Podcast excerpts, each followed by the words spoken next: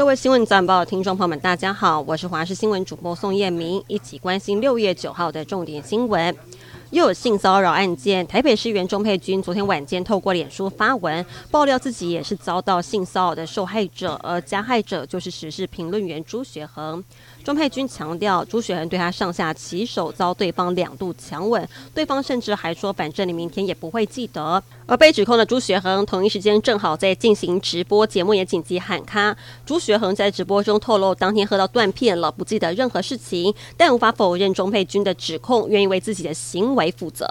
台北市板桥某间私立幼儿园被喂药案检验结果出炉，二十八人当中有八名的孩童被验出微量反应，其中甚至包含了园长小孩，但全案疑点重重。根据平面媒体报道，被约谈的师长手机对话记录有部分疑似被删除了，调阅全幼保人员的健保资料也没有相关的药物记录，更供称喂小孩的是感冒药，不是彩虹药水，但这个药水是管制药物，到底从何而来？检警还要追。目前新北市教育局裁定废止幼儿园设立许可，并裁处最高罚款十五万元，而遭检警约谈的两名幼保员各三万交保，至于园长则是五万元交保。台中五一高中生案，检方根据鉴识报告勾勒出坠落瞬间状况，研判赖姓高中生坠楼时先撞到门沿，顺势弹到一旁的树木再落地，才会导致树枝折断，也符合高处坠落的现象。不过，其他医护人员透露，高中生从十楼坠落，外观却没有明显骨折，死法很异常。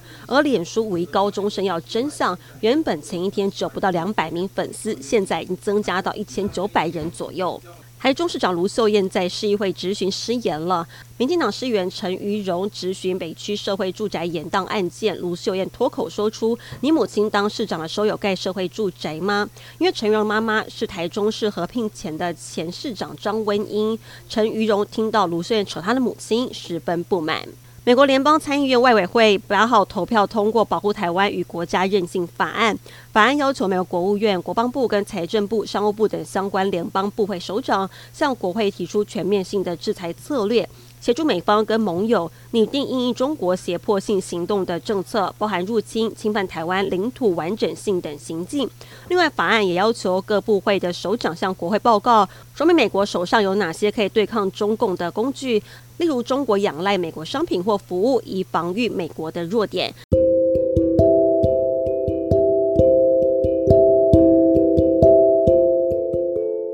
以上新闻内容非常感谢您的收听，我们再会。